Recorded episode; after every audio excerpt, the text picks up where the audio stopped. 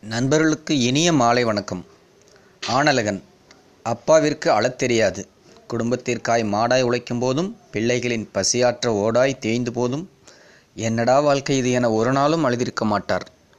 மனைவியை நெஞ்சில் சுமந்து பிள்ளைகளை தோளில் சுமந்து குடும்ப பொறுப்புகளை தலையில் சுமந்து போகும் வழி தெரியாமல் விழிப்பிதுங்கி நின்ற போதும் தான் கலங்கினால் குடும்பம் உடைந்துவிடும் என கல்லாய் நின்றவர். நாம் அவரை கல்லனவே நினைத்துவிட்டோம். அம்மாவிடம் ஓடிக்கொள்வோம் அப்பாவிடம் எட்டி நிற்போம். முகம் கொடுத்து பேசிய வார்த்தைகள் சொற்பம் என்போம். ஆனால் தோல்வியில் தோழும்போது பிடித்துக்கொள்ள அப்பாவின் கைகளைத்தான் முதலில் தேடுவோம். நம்மை அள்ளி அணைத்து முத்தமிடமில்லை என்றாலும் தள்ளி நின்று உணர்ச்சி வெள்ளத்தில் ததும்பும் ஜீவன் அது. நாம் தின்னும் சோறும் உடுத்தமுடையும் படித்த துடைப்பும் சாரி படித்த படிப்பும் அப்பாவின் போர்வையில்தான் என ஒரு நாளும் அவர் சொல்லி காட்டியதில்லை.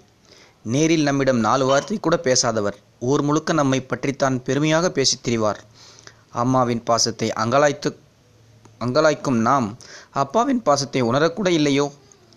நமக்கு மீசை முளைத்தால் அவர் குதூகலிப்பார். தோலுக்கு மேல் வளர்ந்து விட்டால் அவரே உயரமானதாக உணர்வார். வாழ்க்கையில் நம்மை முன்னே நடக்கவிட்டு பின்னே நின்று பெருமிதத்துடன் ரசிப்பார்.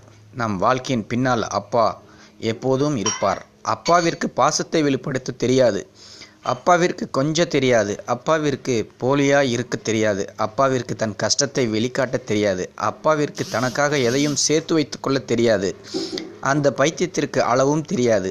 வளர்த்த கிடா மாறில் பாய்ந்த போதும் ஒருவேளை சோற்றுக்காக மருமகளுக்கு மே வேலைக்காரனாய் மாறிப்போன போதும் முதியோர் இல்லத்திற்கு தூக்கி வீசப்பட்ட போதும் அவர் அழுதவில்லை நம் சந்தோஷத்திற்காகவே எதையும் தாங்கும் ஆன்மா அவர். பாசமோ மன்னிப்போ அழுகையோ உணர்வுகளை அவரிடம் உடனே வெளிப்படுத்தி விடுங்கள் ஒருவேளை உங்கள் நண்பனின் அப்பா மரணமோ உங்கள் அப்பா வயதுடைய யாரோ ஒருவரின் மரணமோ உங்களை புரட்டி போட்டு அவர் பாசம் புரிந்து அப்பாவை தேடி ஓடிரும் போது வீட்டில் அப்பா சிரித்து கொண்டிருக்கலாம். புகைப்படத்தில் பாவம் அவருக்குத்தான் அழத் தெரியாதே. நன்றி வணக்கம் நண்பர்களே.